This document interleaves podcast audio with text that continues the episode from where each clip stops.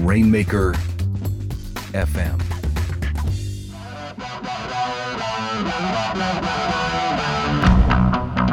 And we are back on the Writer Files. Once again, I'm your host, Kelton Reid, here to take you on another tour of the habits, habitats, and brains of renowned writers. And in part two of this special edition of the show, we've traditionally called Writer Porn, I invited back award winning international journalist, author, and serial pundit Adam Skolnick to discuss a piece I wrote for copyblogger.com last year titled 21 Productivity Hacks from 21 Prolific Writers. And over the last four years, I've been given the fantastic opportunity to interview a wide range of more than 70 prolific, renowned, and best selling authors for the Writer Files series. And as you may know, each interview digs into their process. Uh, I ask them all roughly the same set of questions on how they get words consistently onto the page. So I've sifted through the extensive archives, including the written interviews, and cherry picked 21 highlights on productivity for you. You'll definitely notice some themes from their advice on keeping the ink flowing and the cursor moving, and audio snippets have been excerpted here from their available podcast interviews. Guest host Adam Skolnick's narrative nonfiction book, One Breath Freediving, Death, and the Quest to Shatter Human Limits, based on his award winning New York Times sports reporting, is now available in paperback. And in addition to his recent journalism, Adam has visited 45 countries and contributed to over 30 Lonely Planet guidebooks. He's written for ESPN.com, Men's Health, Outside, BBC, Playboy, The New York Times, and has appeared on NPR. In part two of this file, some highlights include Emma Donoghue, Oscar nominee and international bestselling author of Room, on outlining and pre planning. Maria Konnikova, New York Times bestselling author, New Yorker columnist, and recent poker champion on standing desks and staying offline. Mark Dawson, international bestselling author and entrepreneur, on finding time to publish a million words in a year. Kevin Kelly, New York Times bestselling author and co founder of Wired Magazine, on first drafts and formulating ideas. And more great tips from Adam and I as we round out all 21 productivity hacks. And if you missed the first half of this show, you can find it in the archives on Apple Podcasts or wherever you tune in and in the show notes. The Writer Files is brought to you by the all new StudioPress Sites, a turnkey solution that combines the ease of an all in one website builder with the flexible power of WordPress. It's perfect for authors, bloggers, podcasters, and affiliate marketers, as well as those selling physical products, digital downloads, and membership programs. If you're ready to take your WordPress site to the next level, see for yourself why over 200,000 website owners trust StudioPress. Go to rainmaker.fm slash studiopress now. That's rainmaker.fm slash studiopress. And if you're a fan of the Writer Files, please click subscribe to automatically see new interviews as soon as they're published. All right, moving right on down the list. Adam, we have right to now have completed all the way to now. We've got all the way to right now have uh, gotten through te- only 10 of these. So, uh, well, everything's a prelude to right now. Everything. it's all prelude. like that. That'd be a great title. Yeah. It's all a prelude and then a pastude. There's only now is now is so fleeting. It's sub subjective. Sorry. we just went into an existential uh, prelude. Yeah, sorry. Post, I've been binging Handmaid's Tale. It's all what does it all mean? You don't have to apologize. I've been binging Black Mirror, so mm. yeah. So mm. there we are. All right, moving on to number eleven in the list of twenty-one productivity hacks of productive writers. Emma Donoghue, Oscar-nominated screenwriter, uh, international best-selling author of Room, and a handful of other fantastic titles. Emma Donoghue on outlining and pre planning. Here's what she's got. Well, I might seem perverse, but I would really emphasize planning. Uh, planning is not just sensible, it actually is, you know, it's, it's the rope that guides you through the wilderness. And so many young writers in particular, they get about a third of the way into a novel and then they get stuck and they abandon it. So I've quite often met young writers who say, like, oh, yeah, I've got three or four novels that I started so I think I think planning, which you really don't have to do for a poem or a short story, I think for something longer like a screenplay or a novel, I think planning is actually hugely helpful, and it lets you make a lot of your mistakes just at the planning level so they don't take up months of your life. Let's talk about outlining it and, and plotting. Uh, what do you, how do you feel about that? Well, I mean, obviously, she's 100% right. Um, and outlining is the key to everything. Uh, not even just long form, but I think even shorter form pieces. Yeah. Uh, they're the key. You can get away with not outlining, I think, a lot easier in a shorter form piece. But in a long form, like what she's talking about, it's absolutely, you cannot do it any other way because you will. There's a couple of reasons. One is you it staring at an infinite blank space is so intimidating and it's also you can go in so many different directions you can end up writing against yourself and so what you need to do is you need to take that blank page and reduce it to uh, tiny blank bricks, which you can fill up much easier. It's easier to know what you want to say and therefore say it. If you don't know what you want to say, that's harder to say it. I mean, it sounds simple. I sound like an idiot saying that, but it's absolutely true when you're writing and you don't know what to say. It's probably because you don't know. If you, if you don't know what to write, it's probably because you don't know what, what you want to say in that moment, in that space in your book or in your screenplay or in your article.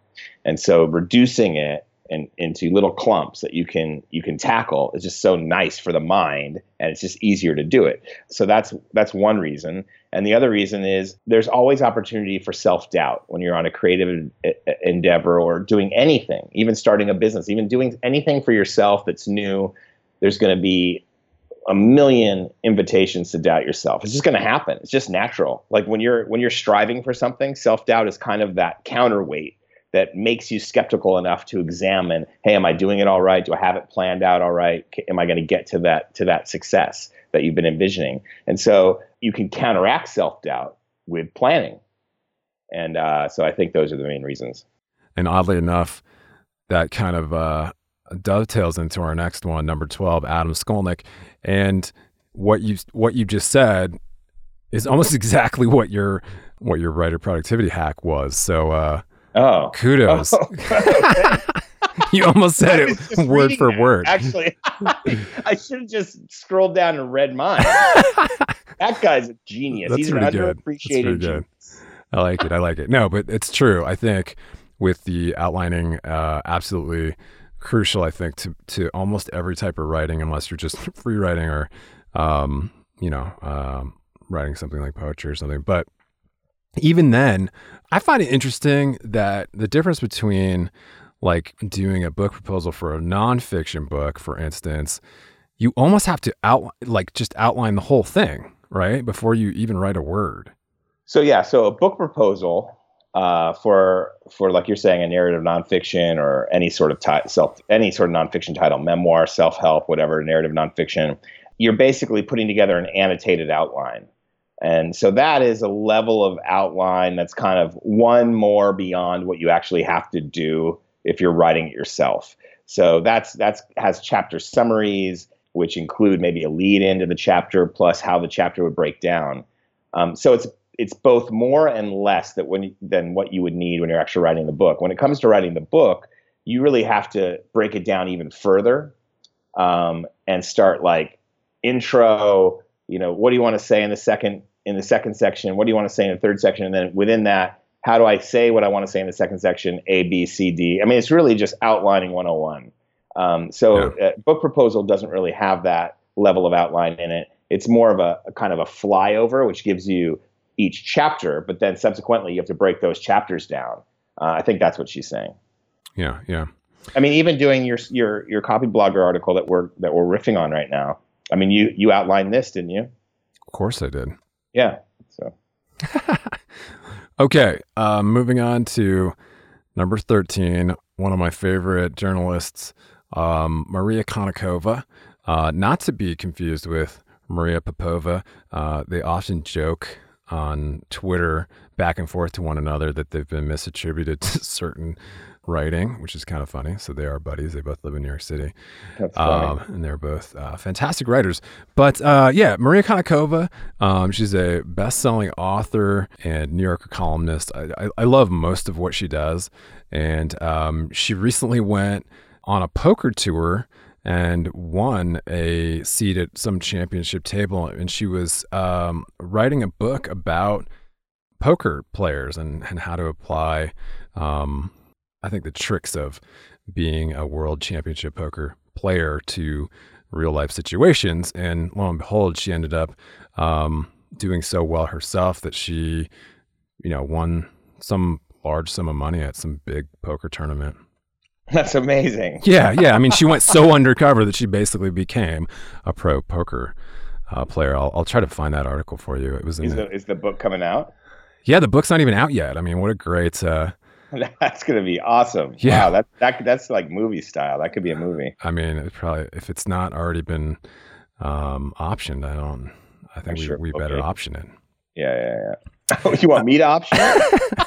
You think Do I can afford that? you shit? got the you got the cash. Um, cash. You got all that freelance journo cash burning a hole in your pocket. all right. So Maria Konnikova um, talked about her standing desk and staying offline. I use a standing desk um, in terms of process, and I find that um, I've been doing that for a number of years now, um, and I really love it. Um, it really it, works for me. I know it doesn't work for everyone, and nor do I think it should. Um, I'm not a standing desk evangelist, but um, but I think it, it works quite nicely for me. And what else can I tell you? Um, I have a wonderful program installed on my Mac called Freedom, which blocks the internet for me for as long as I tell it to. Um, and the only way to circumvent it is to restart the computer, which is one more step that I'm usually willing to take. So um, that really helps when I need to get work done um, and need to make sure that I avoid um, that I avoid, you know, all- the everything that you, one has to avoid these days: Twitter, Facebook, Yeah. A- anything. There's just so much distraction always just waiting to happen. She's talking about the cult of business and, and one way to beat it. I know a lot of writers have talked about that Freedom app. Um, What do you think about the the um, the standing desk? Yeah, no, I mean, uh, I I don't have one, but uh, I'm always intrigued by them. Yeah, I was just gonna say I think there's something to be said for uh, staying active, even if you're if you are if you do have to be sedentary. Um, you know, one of the other suggestions is like one of those um, yoga type balls. You know, those inflatable um, balls that you can sit on. It kind of keeps you moving, and I guess I guess you know something to do with just being sedentary and the chemicals that your that your body um, releases are bad for your heart. So I guess her way and a lot of writers' way to combat that would be to get into a standing position so you're forced to be more active you know because you kind of have to move from side to side you know you everyone's been standing at one point or another in a long line and you you have to stay active otherwise your your feet fall asleep or something to that effect Yeah, I'm levitating right now, so that works for me. not a lot of people know that adam is uh, also a genie I'm a genie. I'm, I'm a genie. I'm I'm from the school of Najee, Najee School of Genie. Um, no, so Only in LA. uh, listen, I it seems like I, I have friends that have standing desks. They love them. We thought Yeah. about getting standing desks here. Uh, we didn't have the space for it, but I think they're I think they're fantastic. I've never used Freedom, um, although I think that the fact that she does use it when she's getting some writing done shows you that you can, as a journalist, work offline really effectively hmm um, as long as you have your, your research offline. So, um, you know, you don't need the internet, obviously, to do 99% of what you do as a writer. You need it for research, but once you have that, you don't need it. So, uh, you know, I mean, it's, she seems like exactly the type of person to emulate, considering she's like can go in and become a professional poker player Yeah. within a year. That's Yeah. amazing. It is amazing. amazing. Yeah, I will I'll definitely find that article. Congrats, Maria. All right, moving on. Uh, number 14, my colleague, um, Chief Content Officer for uh, Rainmaker Digital and the Copyblogger uh, blog. So, Sonia talked about reading outside your echo chamber. I like this one. There are no days when I'm not reading at least two hours a day. Uh, and it can go up from there depending on what I'm working on. So two to four, I would I would think it's a lot of time. Uh, and I, but it's important to me. I, you know, I research for the projects that I'm working on, and professionally. But it's also very important to me to have reading time in things that have nothing to do, or seemingly nothing to do, with the business. It's just very important to me to keep putting things in my brain coming from other places, whether it's a Terry Pratchett novel or you know, interesting piece of neuroscience or, you know, something that comes from outside my my echo chamber is really important to me. What do you think about echo chambers and filter bubbles?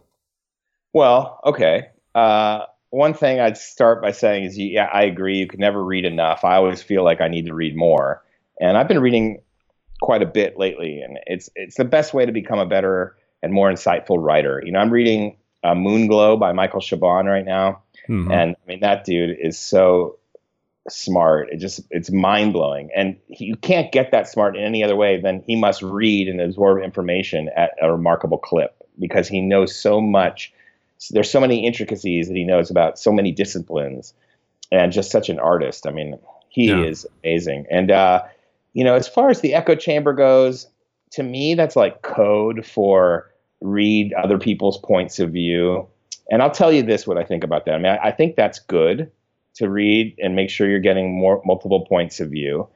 But I think in this day and age where journalism journalism is being attacked from the highest office in the land so frequently, um, that you can confuse opinions with facts. And just because a fact based article, I know you're not doing that, or and I know she's not doing that, but just because a fact based article comes to some conclusions, that doesn't mean that an opinion piece that kind of counteracts those facts is equally valid. So I think I understand what she's saying and I don't disagree with it. However, in this day and age, I think a lot of people are confusing opinion with fact. And just because an whether it's New York Times, Wall Street Journal, whatever, has an article based on facts that comes to a conclusion doesn't mean there are other points of view. There are facts basically that we have to agree on. I'm I'm really passionate about that. I think it's it's one of the things endangering us right now. And so uh, when I hear echo chamber, I'm like, yes, but no. Right. There's an objective reality. Um, yeah. That we have to agree on, and it's it's hard, especially in our kind of fractionated uh, social media circles and in kind of a post post fact, post truth uh, era where truth is under attack so often. And um, yeah, I think it's important that there be an objective truth in especially journalism. And I think that's why, you know, well researched uh, journalism that has been clearly fact checked is so important right now. And Michael Grybko, neuroscientist friend of mine, and I did a, a fake news episode that I'll link to also. Mm. We yeah, talk about great. solutions to the kind of the filter bubble. But I mean, it used to be that that that opinion pieces on any side of an issue were were actually rooted in facts, and somehow it got un, we got unmoored at one at some point. Yeah. yeah. You know, and and and I think the siloization of media, just the the like you're saying the fractionation is that what you call it or or uh, I don't know if that's the correct term. I said fractionated. But yeah, I mean like the siloization of media. There's so much media out there, and you're gonna get lost in it. You're gonna end up in some eddies somewhere. Uh, so really, the key is let's make sure you know if you're what you're reading is fact checked, and that means usually a legacy media brand or something that you know has a fact check component, editorial component yeah. or uh, just a website where you, you're not sure. Yeah, yeah. I think this year it's so important that uh, we are being vigilant about what we put into our brands. Mm. All right, well, let's move on to we're just moving on along at a great clip here. Number fifteen, Mark Dawson, uh, international best-selling author, another author entrepreneur that I'm a fan of. Uh, prolific guy has written over 23 books. Um, I think he's got well, he's got this fantastic uh, he's got this fantastic process. So here's here's Mark on finding time to publish a million words in one year.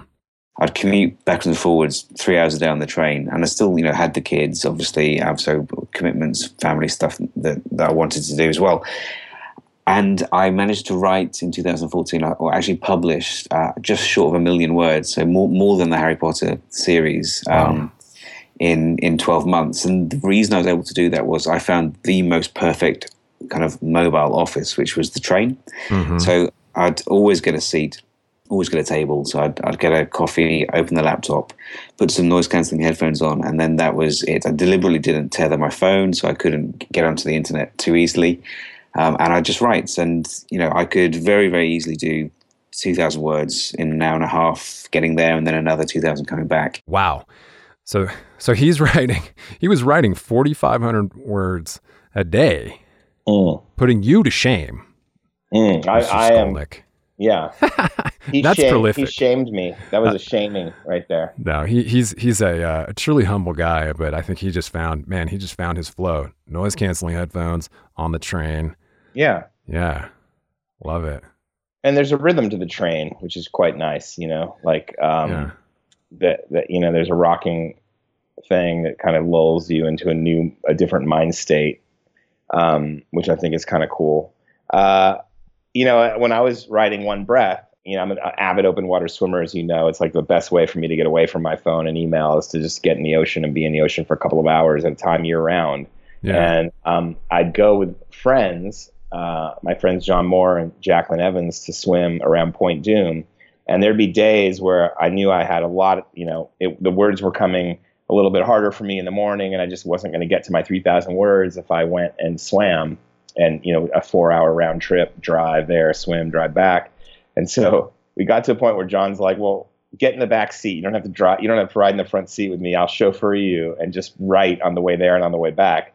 And so I would do that. I'd end up probably getting a thousand words in round trip, um, you know, 500 each way, doing that and using that time. So uh, yeah, if you if you're you can use dead space now. You know, you can use that dead time if you're not driving the car and you're not driving the train. I think it's great. It's a great way to fill in the time. yeah. There's something really really interesting about that. You say the movement thing, and I think moving into an age of autonomous vehicles where more and more of us are going to be, you know, riding in cars that are driverless, especially for those commuters, I think there's going to be more time to be doing stuff and hopefully you're not just uh, doing emails. Yeah, I agree. 100%. It's going to happen. I mean, I think these driverless cars will have all sorts of screens and, and like things that keep, that have the cult of busyness kind of nibbling at the edge of Oh, your yeah. perspective. So you'll have to uh, make sure to maintain that discipline. But, um, Yeah. but, you know, there's, there's something about, you know, me, there's a di- big difference between me being curled up in the backseat of a Prius with headphones on, trying Yeah. to hack my way through a, a section in a book, and being on a train, which you can stand up and it's rocking and there's air and there's space. I mean, I think there's something to a train that's kind of special for riding. You have more elbow room, you know, more than you would in a plane, unless you're in business class. You know, all those kinds of things. They work really well. I can see how a train would work well. Yeah, yeah. I like that idea. I want to try that. I want to write a whole book on a train Oh yeah, where's the train gonna go? just downtown. Does your wife, does your wife and family know that? Um, they do now.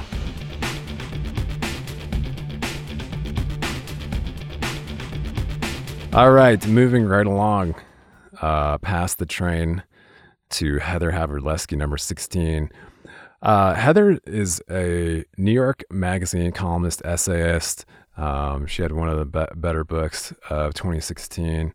So she writes a, uh, an advice column called Ask Polly that's got this like Mm. um, vast following of people that Mhm. read it. But yeah, she stopped by to talk about her process, and uh, I'll just uh, get into her on finding your best writing time and on deadlines. you you got to use those prime hours when your brain is functioning Mhm. really well. And for me, it's that means um, 5 a.m. to 10 a.m. Wow. Now, unfortunately, uh, my schedule is such that I cannot. Uh, I don't really have those hours free all the time. I try to get up at five and write for two hours before the kids wake up. Nice, nice. Um, but but yeah, my main thing is just utilize the the time, the the kind of block of time that you know that your brain works. Especially, I'm 45 years old. Um, my brain is not as I, I don't know. I kind of feel like when it's working, it's better than it ever has been. But when it's not working, it's like it's pointless to even try to do anything but you know play Candy Crush or stare at the wall yeah. so yeah it's it to me- for me it's kind of all about getting uh, accessing those hours and then trying to get into the zone quickly. And if there's flow, just go with the flow no matter what kind of madness you're writing. Nice. Uh, you know, I find it that the more deadlines I take on, the better my writing flow is actually. Mm. So hmm having a weekly column really helps there. I think that people who have giant projects hanging over their head and they just can't get in the flow and they're blocked.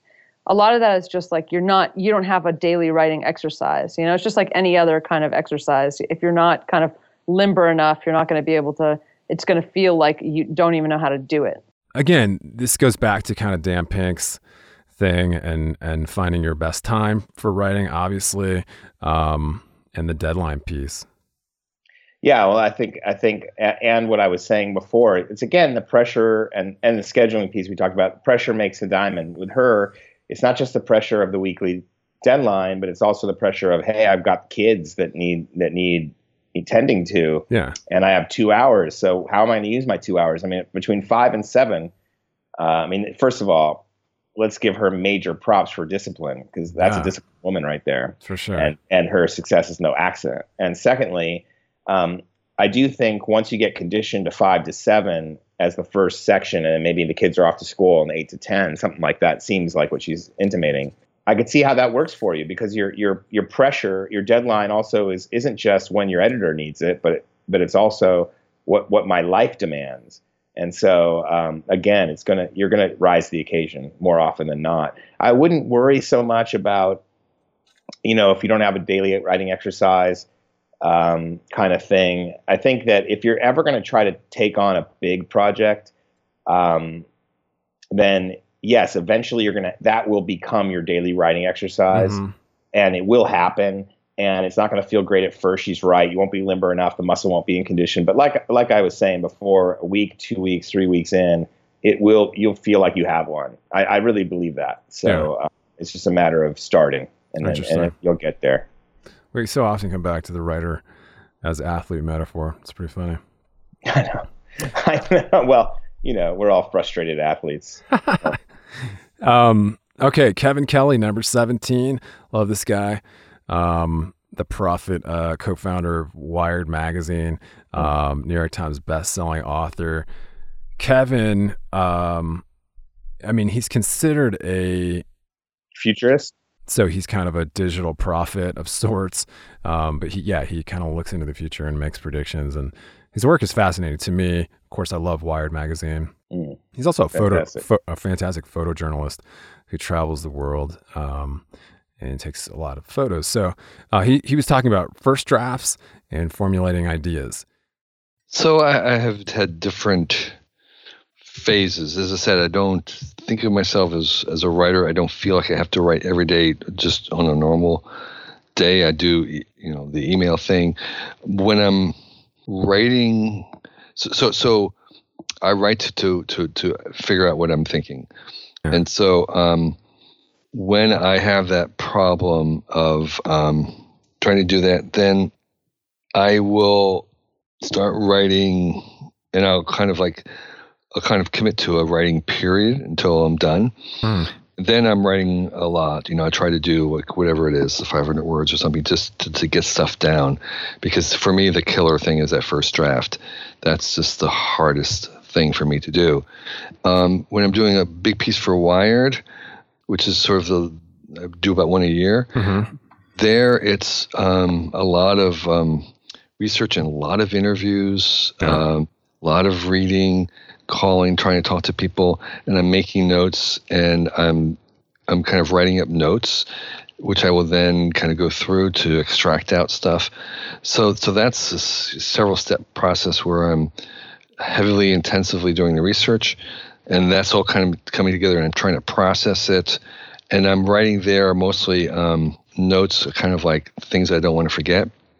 But the hard part of trying to have an idea um, generally comes out where, where i'm just you know where i try to write down uh, stuff in order to have an idea. Because i don't have an idea and then try and write it. I write it to have an idea.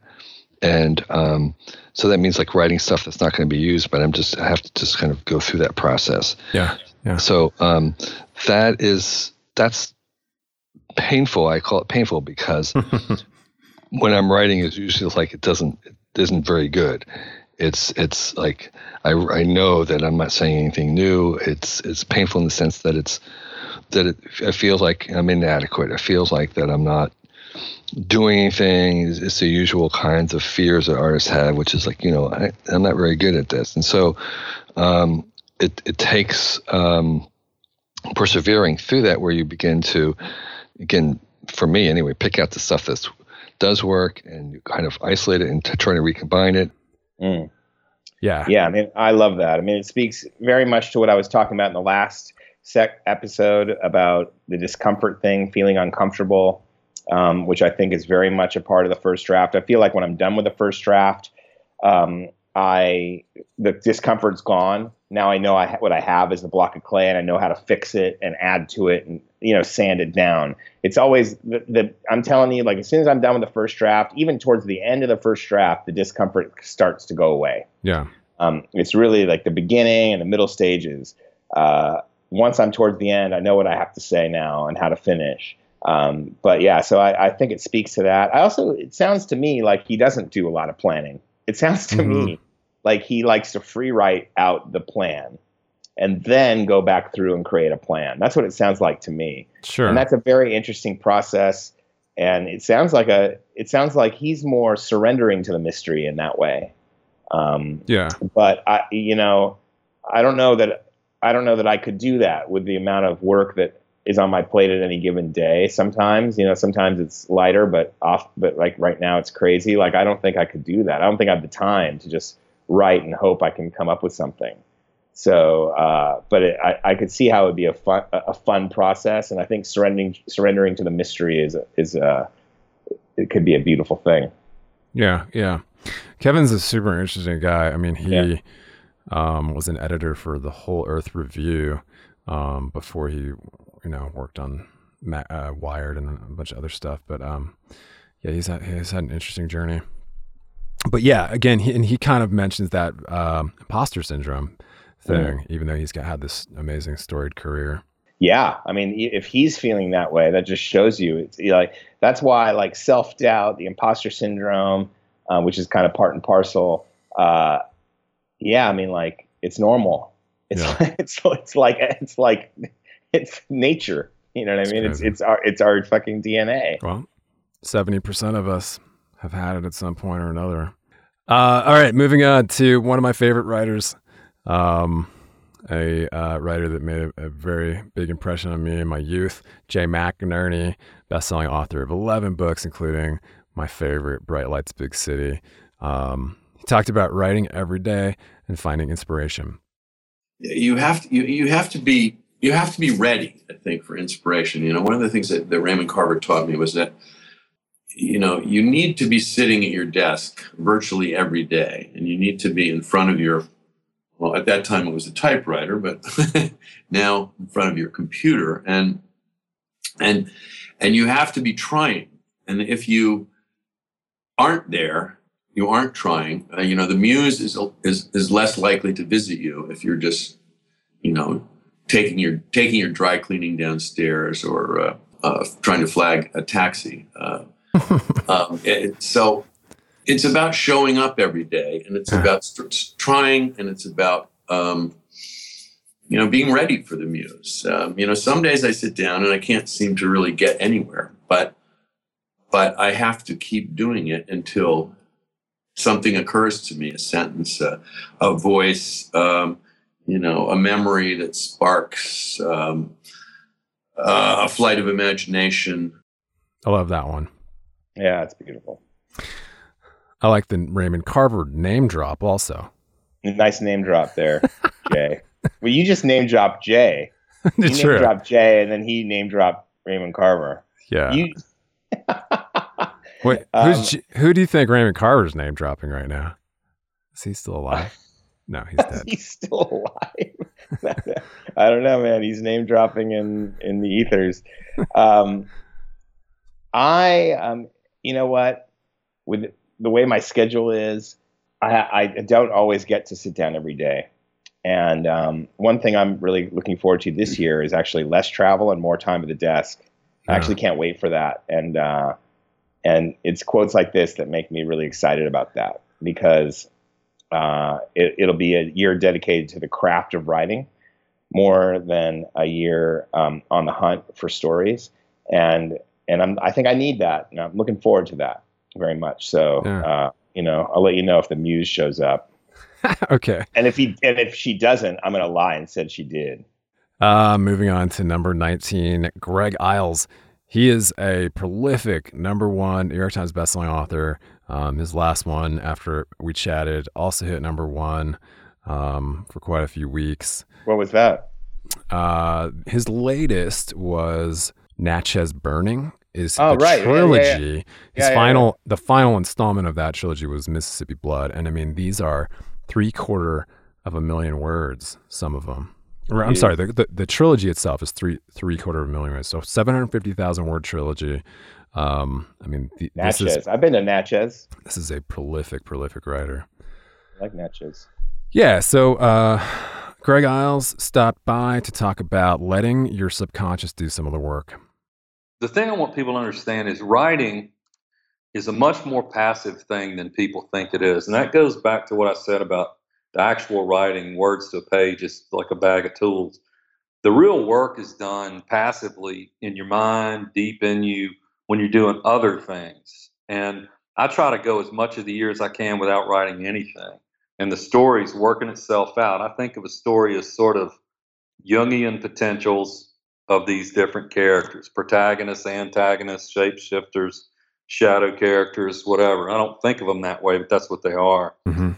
And it's working itself out. And then one day it's like you're a pregnant woman and your water breaks, and I haul butt to get to my ease reclining chair with the hospital table over it and I start I start working in bouts of 12, 16, 24 hours. And in the last third of the book, I've worked bouts of 36 hours straight. Hmm. Good metaphor. That's my favorite one so far because I've been thinking of a particular novel for such a long time. I didn't realize it was getting written, but I'm so happy to hear it's getting written. Um, It's no, already I mean, done. that's what that's one of the reasons I it's already done. It's halfway done. Um, one day my water will break. No, that's one of the reasons I'm excited to be home more this year is to be able to get get into it. And um, you know, I hope that's true. Of course, my girlfriend thinks that I just like that one because it it allows me to buggerize guilt free. yeah, Okay. yeah. Um, she's Australian. She uses bugger buggerize means you know screw around, not actual buggery. Oh, I see. Okay. Yeah, Um, thank you for clarifying that. yeah. Sorry. Those those darn Aussies. Uh, I do find Australian English and British Britishisms uh, just endlessly fascinating. I, I love Mm. talking to both Australian and and English um, folks because they're just uh, their their version of our the the same language we speak is just I don't know just uh, almost um, like looking through a time capsule. Sometimes you know you're like Is it "Oh, better? Is it usually better? Brit- British English, British Britishisms. It's usually Um, better, but but I think our our slang is a little better. I don't know because I tend to think that since most of our present language was kind of built on that, that they have just a, they have far more um, kind of like inside jokes kind of built into their um, slang and their um, what's the word I'm like kind of colloquialisms and and there's something about you know certain parts of the United States where people do, seem to have no sense of humor, but it seems like most of um, Great Britain has a fantastic sense of Yes. um, how to turn a phrase and how to make fun of you and how to swear. Yeah. Uh, all right, we are at number 20. The f- always uh, fascinating and fantastic Douglas Coupland, if you're not familiar, internationally best-selling author of 14 novels, including one of my faves, Generation X, uh, on writing on airplanes. The only other place I can really conceive, there's two other places. Uh, one is on an airplane, which is great because there's no Wi-Fi, to be honest, and Mhm. um, and there's a super focus, and also there's a chemical thing. Like you get like one or two glasses of white wine on a plane with the decreased oxygen, Mhm. and it's like magic. The words just flow, and then of course two hours later it's over. What do you think? Can you ride on airplanes? Well, no, and that's because uh, I'm not flying biz class. You know what I mean? I'm a I'm in cattle class, and I'm tall, and so like if I do, I'm like it's like a Tyr- I have like T Rex arms. Yeah, right. On the computer, you know the T. The do you do that? It's like T Rex arms, No. which don't really work for me. No. Um, but if I have to get some running done, I will. If nobody's next to me, I can do it. Um, I, I have done it. It's not the easiest place for me. Uh, I do a lot of reading on airplanes. yeah. Yeah, but um, I have to say, this episode, if you ha- if people out there listening, if you've not listened to the Douglas Coupland ex- episode, it's my favorite show I've heard of yours. I love it Oh, so much you. because um, I just loved him. He just was so accessible and inspiring, and kind of he has this feeling of wonder about him, and when you're talking, and Yeah. it's uh, it's just such an exquisite interview and really inspiring for people who uh, who are interested in this kind of subject matter. Um, so I, I'm a, I was a big fan of that one, and you know, being a being of the Generation X Yeah. myself, you know, I've been looking up to him for a while. So For sure. I mean, he's kind of an icon. And then, um, obviously, the era defining book, Generation X. Mhm. Um, but uh, yeah, there's something really, really interesting about him because he's also a visual artist. And I think um, similar to kind of Austin Kleon and his process, um, there's something very different about how they use their brains than a lot of other people. Um, so yeah, that's a great interview. And so I will remind uh, listeners now that you can um, link to any of these uh, 21 interviews that I've mentioned on this on these two shows for 21 productivity hacks from 21 prolific writers over on the uh, copyblogger.com. Um, I will link to that in the show notes. yeah, man. Uh, all right. Last but not least, and Adam, you said this was your favorite. Uh, my boss, uh, CEO, content marketing pioneer Brian Clark, uh, CEO of Copyblogger, on beating procrastination. And he said, "Let me get back to you on this one." but on bump. I like it. yeah, yeah I like it. And scene. and scene. Um, yeah. So uh, It's not something you beat. It's something No. you dance with and occasionally sneak ahead of. yeah, yeah. And tap on the shoulder. Well, I think so. So often, um, he talks about on his show, you know, the importance of taking breaks, and I think procrastinating is also part of that incubation phase that um, so many of these writers have mentioned. Um, Greg Iles in particular, but you know, kind of your brain is doing some of that work in the background. Neuroscience uh, confirms this. I've talked about it with a neuroscientist at length.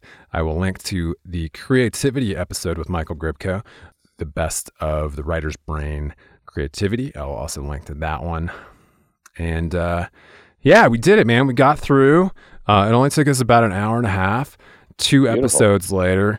Um, and uh, I'm sure that writers now are itching to get back in the saddle, uh, turn off the internet. Hey, you know, this was my this was my production pro- productive procrastination for the day. Yeah, thanks for doing Yeah. this and thanks for taking the time. I really appreciate you coming back on.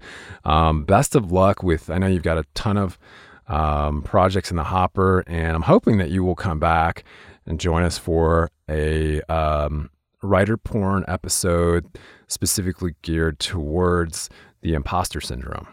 Yes, I that I know very well.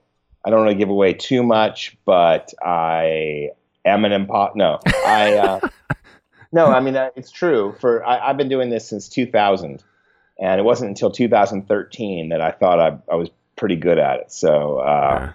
That's a long time to wonder if you're any good at something. It speaks to deep psychological issues, but we'll get into that another time. yeah, yeah. Well, I have read much of your work, and I'm a big fan. Uh, you are not an imposter, sir. Um, of course, I will point at your uh, website there, adamskolnick.com. You can catch up with um, the latest that he's up to over there. Um, I'll also point at your Instagram, which I love because it's got so many fantastic travel um, photos of your adventures out there in the world. I'll point at your uh, book, One Breath. And uh, yeah, is there anything else you want to impart to your fellow scribes before we uh, call this one finished? Uh, you know what? Just keep doing it, man. Keep doing it. Keep keep fighting the fight. I I um, collaborated with a photographer some time ago named Tom Stoddart, who's a, a pretty big photographer and and you know, kind of war photographer, politics, everything, daily life. Just a phenomenal British photographer. And um, you know what he'd tell me? He goes, "We are lions, mate. We Hmm. are lions." And you just have to remember what we're going for here, what we're try- attempting to do is extremely difficult, and that's why it's that, that's why so few people actually try it. And so just remember, we're lions. I love it. I am going to bottle that and uh, appreciate your time, buddy. Yeah, man, you too. Thanks so much for joining us for this half of a tour of the writer's process. If you enjoy the Writer Files, please subscribe to the show and leave us a rating or a review on Apple Podcasts to help other writers find us. And for more episodes or just to leave a comment or a question, you can always drop by writerfiles.fm and chat with me on Twitter at Kelton Reid. Cheers. Talk to you next week. Bye.